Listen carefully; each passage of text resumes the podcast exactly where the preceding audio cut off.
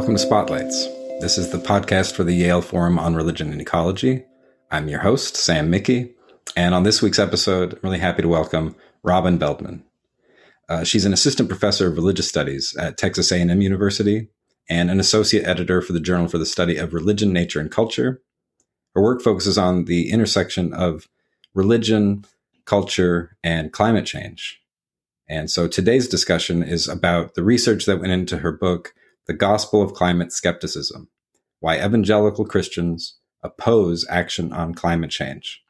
So we had a really thought provoking discussion, and I hope you enjoy it. All right. Well, Robin, thanks so much for being here.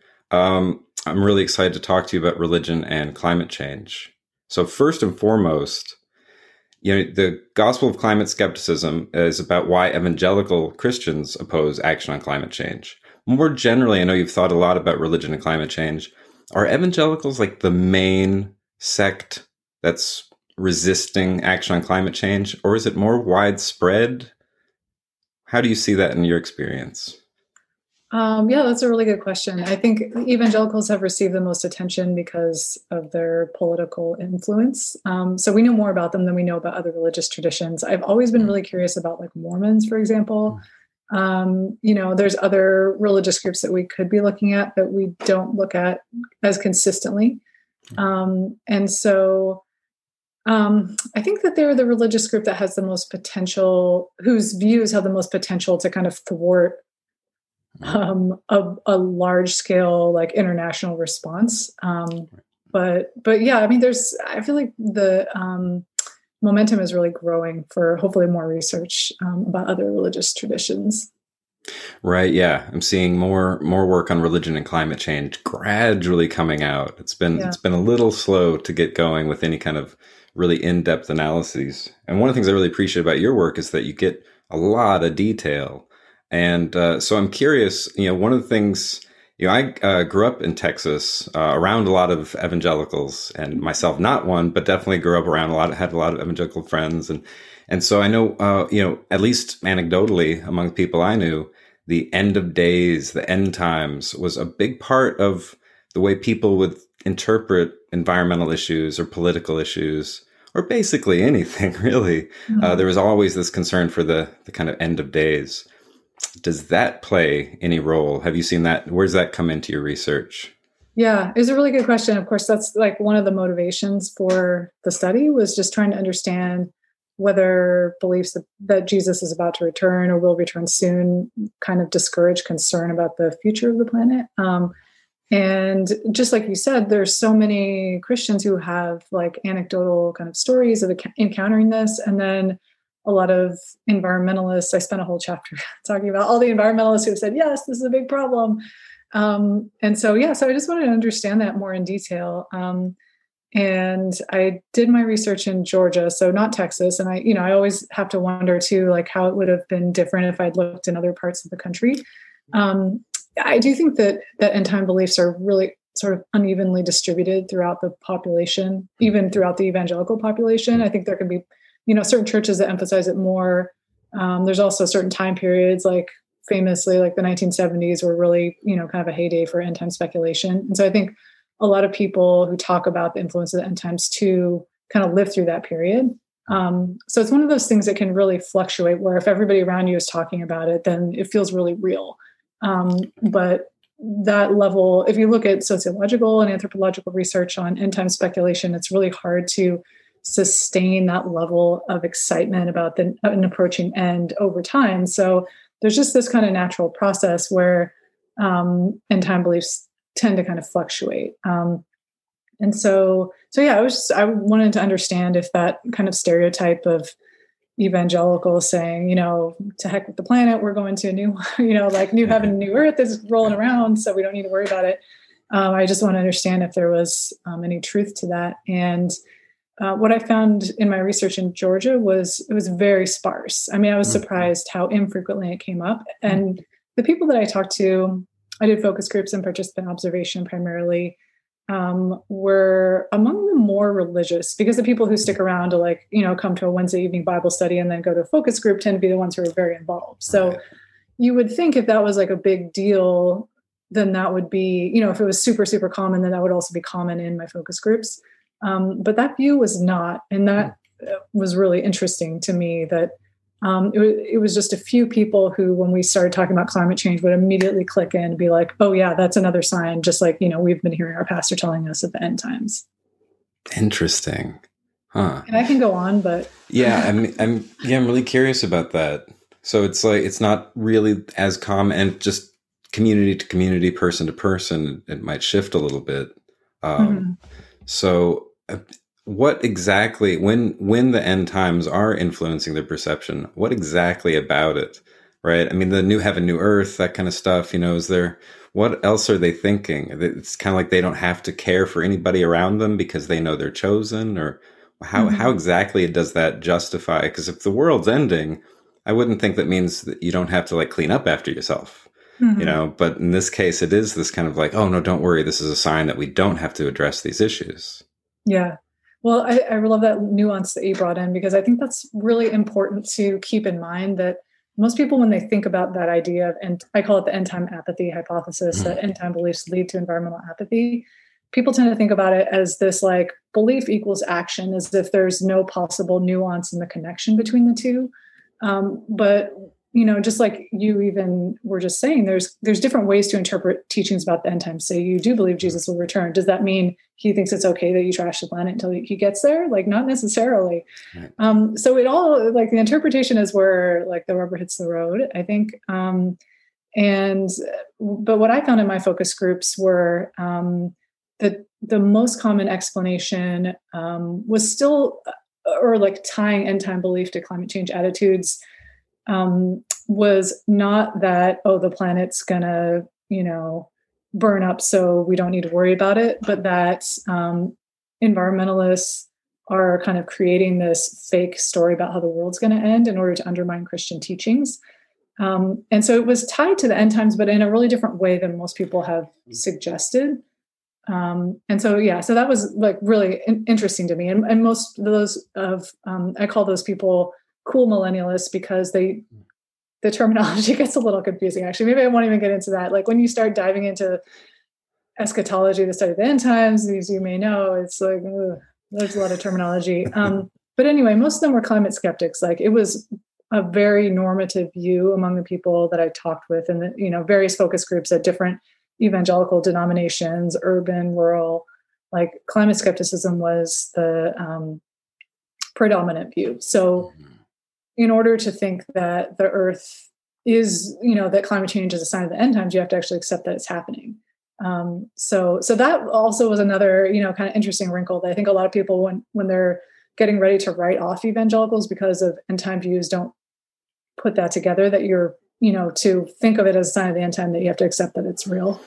Right. That's not really what was going on yeah, that's a great point. Yeah, it's like no, they, you can't think it's a sign if you don't think it's actually happening. Yeah. So then, what you're seeing more is uh, that they actually there's a tendency to think that environmentalists are creating this fake narrative, mm. and that what the intention is environmentalists are trying to undermine Christianity. Yeah, yeah. that's yeah, that's that seems paranoid in a way. Yeah. But uh, but I yeah I can understand. You just feel like well scientists are out to get us, or politicians, or somebody. You just don't trust the rest of the world that has different beliefs you haven't heard of, or uh, strange new information that's kind of scary. So you just like oh no, it must be made up. They're trying to trying to undermine us, just like people are you know will say academics are trying to undermine American society and things yeah. like that. There's no, always these ideas uh, floating around. Yeah, I, well, it I think I went back and read Richard Hofstadter's essay, The mm. Paranoid Style in American Politics. Like, I think that word paranoia, you know, paranoid in the way that he uses it is really relevant because it's creating this kind of conspiracy theory in order to explain why the secular world does not agree with your particular view. Um, and in that sense, I think it really draws on the same paranoia that you see related to evolution in the sense mm. that like evolution was you know, a lie also in order to like that intends to undermine Christian teachings about the origins. So it's kind of like, you know, on the one side, creationism is a way of fighting back against um, you know the science of evolution and then the skepticism of climate change was a way of pushing back against a secular narrative about the future Um, so yeah, it was it was like oddly symmetrical in, in that way. Mm-hmm. Um, but over time, I, I ended up um, not thinking that that was just sort of an automatic outcome of oh well evangelicals are really serious about the bible. They have a high regard for the authority of scripture. Therefore they must you know you know interpret things this x y or z way. Um, but realizing that because of the way the community is um, that interpretation happens within communities mm-hmm. that that that way of interpreting it was had been suggested and encouraged by leaders in the Christian right, um, who ended up getting swept into this anti-climate change backlash campaign within that was sort of specific to the evangelical world. Mm-hmm. Um, so it wasn't just about these like abstract worldviews that were pushing people, but also leaders and like you know pundits within that religious community encouraging people and like nudging them to interpret it in a particular way. Right. That seems like a really important point. I know, I don't know, in, in, general with the field of, you know, religion and ecology or studies of religion and nature, there's, there's often this kind of assumption that the worldview really dictates the behavior without this important role of the community mediating that. Mm-hmm. And so it isn't just like, oh no, the Bible's going to lend itself toward these interpretations. That's the worldview. Like, no, there's leaders that are putting their finger on the scales there and kind of pushing people yeah. this direction. Would you say that was the same thing, you know, with evolutionary science, climate science, also uh, what epidemiology and you know the study of uh, you know the way that coronavirus has been handled in uh, evangelical communities? That's such a good question, um, and um, I think that the dynamics are changing within evangelicalism, mm-hmm. and so um, you know, given that evolution really came to a head in the early, in like the 1920s, like the debate within um, Christians, evangelical Christian circles, and climate change within the 2010s, and now coronavirus, obviously. Um, I think I was just reading um, somebody, uh, a, a evangelical evangelical reporter who worked for the um, Christian Post, which is a pretty important evangelical um, newspaper, and he was saying that he doesn't feel that there's a, even a mainstream of evangelicalism anymore. I think it's mm. like, um, yeah, I just I think that um, the way that information circulates throughout the through the community has really changed so much, especially in the digital age mm. um, and the proliferation of online misinformation. Right. Um, this is something I'm trying to really understand better right now. Like I don't have a, a, a like a fully accurate view of it but i just you know my time in the field really made me understand or come to the conclusion that that at least within evangelicals media is an, an important um, source of way in which they come to a particular understanding of contemporary issues. Um, and so i've definitely seen similar things going on with coronavirus like the main climate skeptic organization. I, I just looked back recently the first email that that climate skeptic organization, the Cornwall Alliance, sent out on like March 13th, you know, 2020 said there will be at most 37,000 deaths in the United States. And that's even beyond imagination and probably totally exaggerated. You know, so, and he even, the um, E. Calvin Beisner, who's the head of the Cornwall Alliance, even explicitly said, if you know our views, you won't be surprised to read this because it's the same thing we say about climate change. Like, right. so, like, I think the underlying thing there, the commonality seems to be opposition to like government intervention of any form. Hmm. Um, and I tend to not see it as anti-science in a broad brush because there's so many scientific issues that evangelicals do accept. It's just a few here and there, you know, that they have problems with. So yeah, I see it more sociologically as like a sense of as I talk about in the book, like embattlement with secular culture that's driving it rather than like, oh, I just don't like mm-hmm. science. Right. That seems like a good point. Sometimes you hear these kind of people making snappy comebacks like, oh, well, if you don't believe in climate science, then how do you believe in the science that makes your computer work? And it's like, no, they're not just against all science. And you're like, what about two plus two equals four? They're like, no, that's fine. We're not against all math and science or any kind of knowledge. Uh, and it makes sense that the the government intervention would be the thing, and they're just like, no, this one feels like it's getting too much in our world. Mm-hmm. And obviously, right, if climate change is real, then that would justify the government doing all kinds of things to cut emissions and you know that's going to affect our jobs and our communities is that would you say that was also the issue with evolution that there were that the concern was also there might be some government overreach or there might be somehow some political control that that was you know, it's interesting that's a good question like i do think that's one of the ones where things have changed a lot just because that was a that was like a century ago. Um, uh, a study that's really good by Elaine Howard Ecklund and some of her colleagues, she's a sociologist at Rice, found that when you do kind of a, a, correlation between religion and climate attitudes and religion and evolution attitudes, that religion for evangelicals pretty much explains attitudes towards evolution, but it is not as it's it's correlated at a much lower level um, for climate change. Hmm. And the way I interpret that is not that religion is irrelevant with climate change, but that's become very inextricably entangled with politics in a way that's hard to measure via a survey, you know.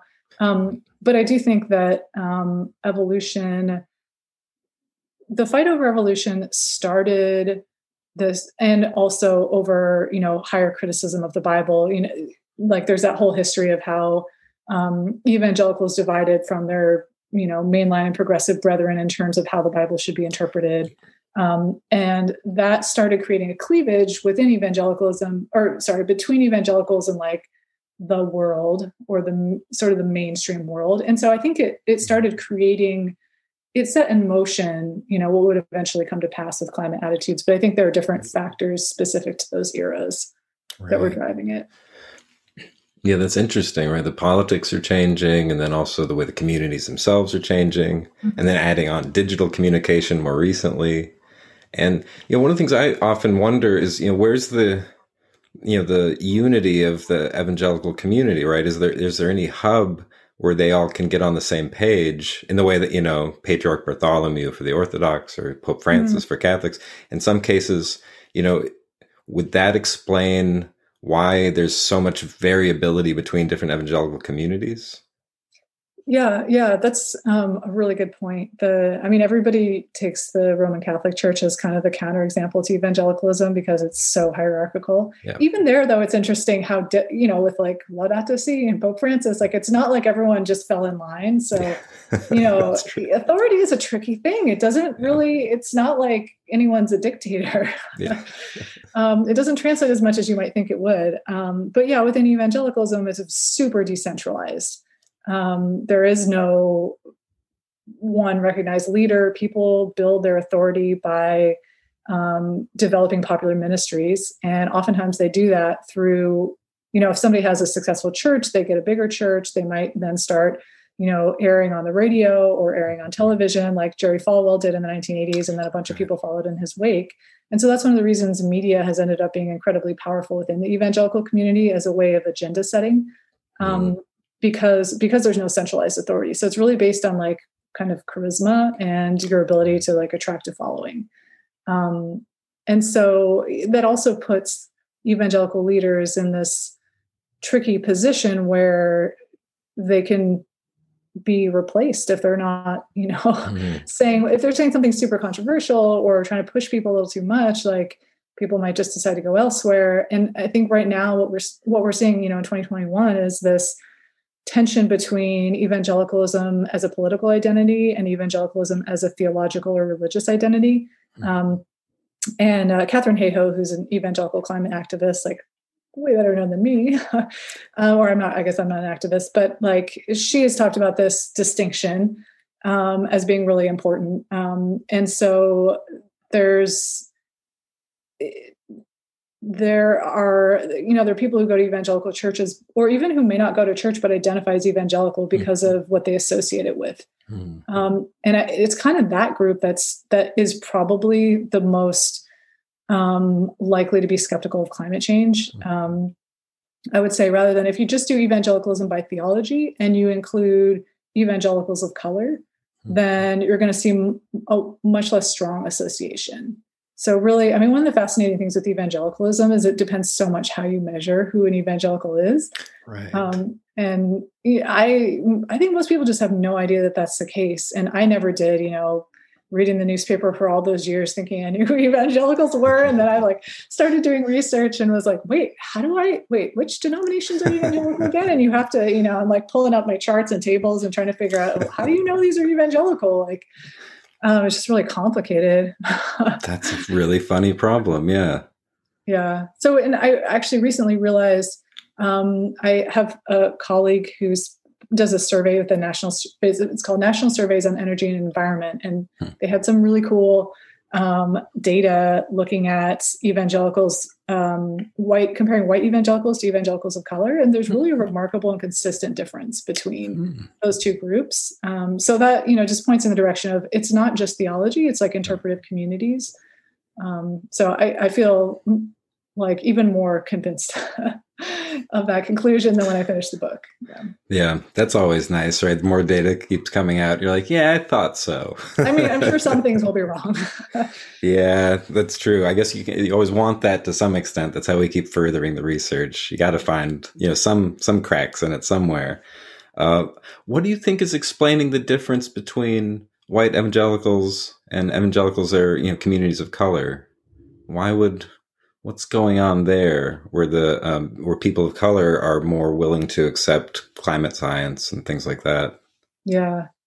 That's a really good question. I've been looking for research on that and have not found as much as i would like to find at least on kind of like an ethnographic level because that's right. what that's what i really understand. Like you can see it in the survey data but i don't understand from kind of a first person perspective why that difference exists. Um, and i mean there's some I know that Amanda Baugh, who may have been on your um, program, uh, she has been looking working with Latinx um, Catholics, um, so not evangelicals, but uh, in the LA area, and they're m- much more um, concerned about climate change, environmental issues, but in a way that often is like just doesn't fit into the normative view of what counts as environmentalism. So she has had some really interesting research there. Um, yeah other than that like i you know I, there's all, the reality that people of color get hit harder and will be hit harder by climate change there's also probably the reality that they're less likely to be embedded in um, like media environments that are so consistently skeptical right. um, and then they also haven't been targeted the way white evangelicals were hmm. um, and so hmm. white evangelicals are kind of it, you know were um, there was some pretty consistent messaging going out uh, in Christian radio um, from the period I looked at was 2008 to 2015. That was just kind of like pushing this climate skeptical narrative. But eh, I mean, evangelical mass media is kind of what unites evangelicalism, but it's always been very much uniting a white evangelicalism. So I'm really wondering, you know, the extent to which evangelicals of color may not be as compelled by James Dobson or some of the other um, big players in in evangelical mass media, and, and, you know maybe that has an effect.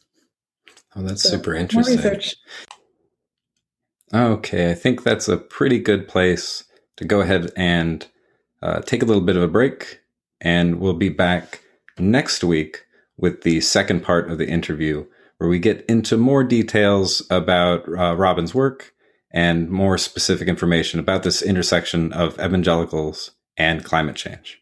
So, in the meantime, take care and be well.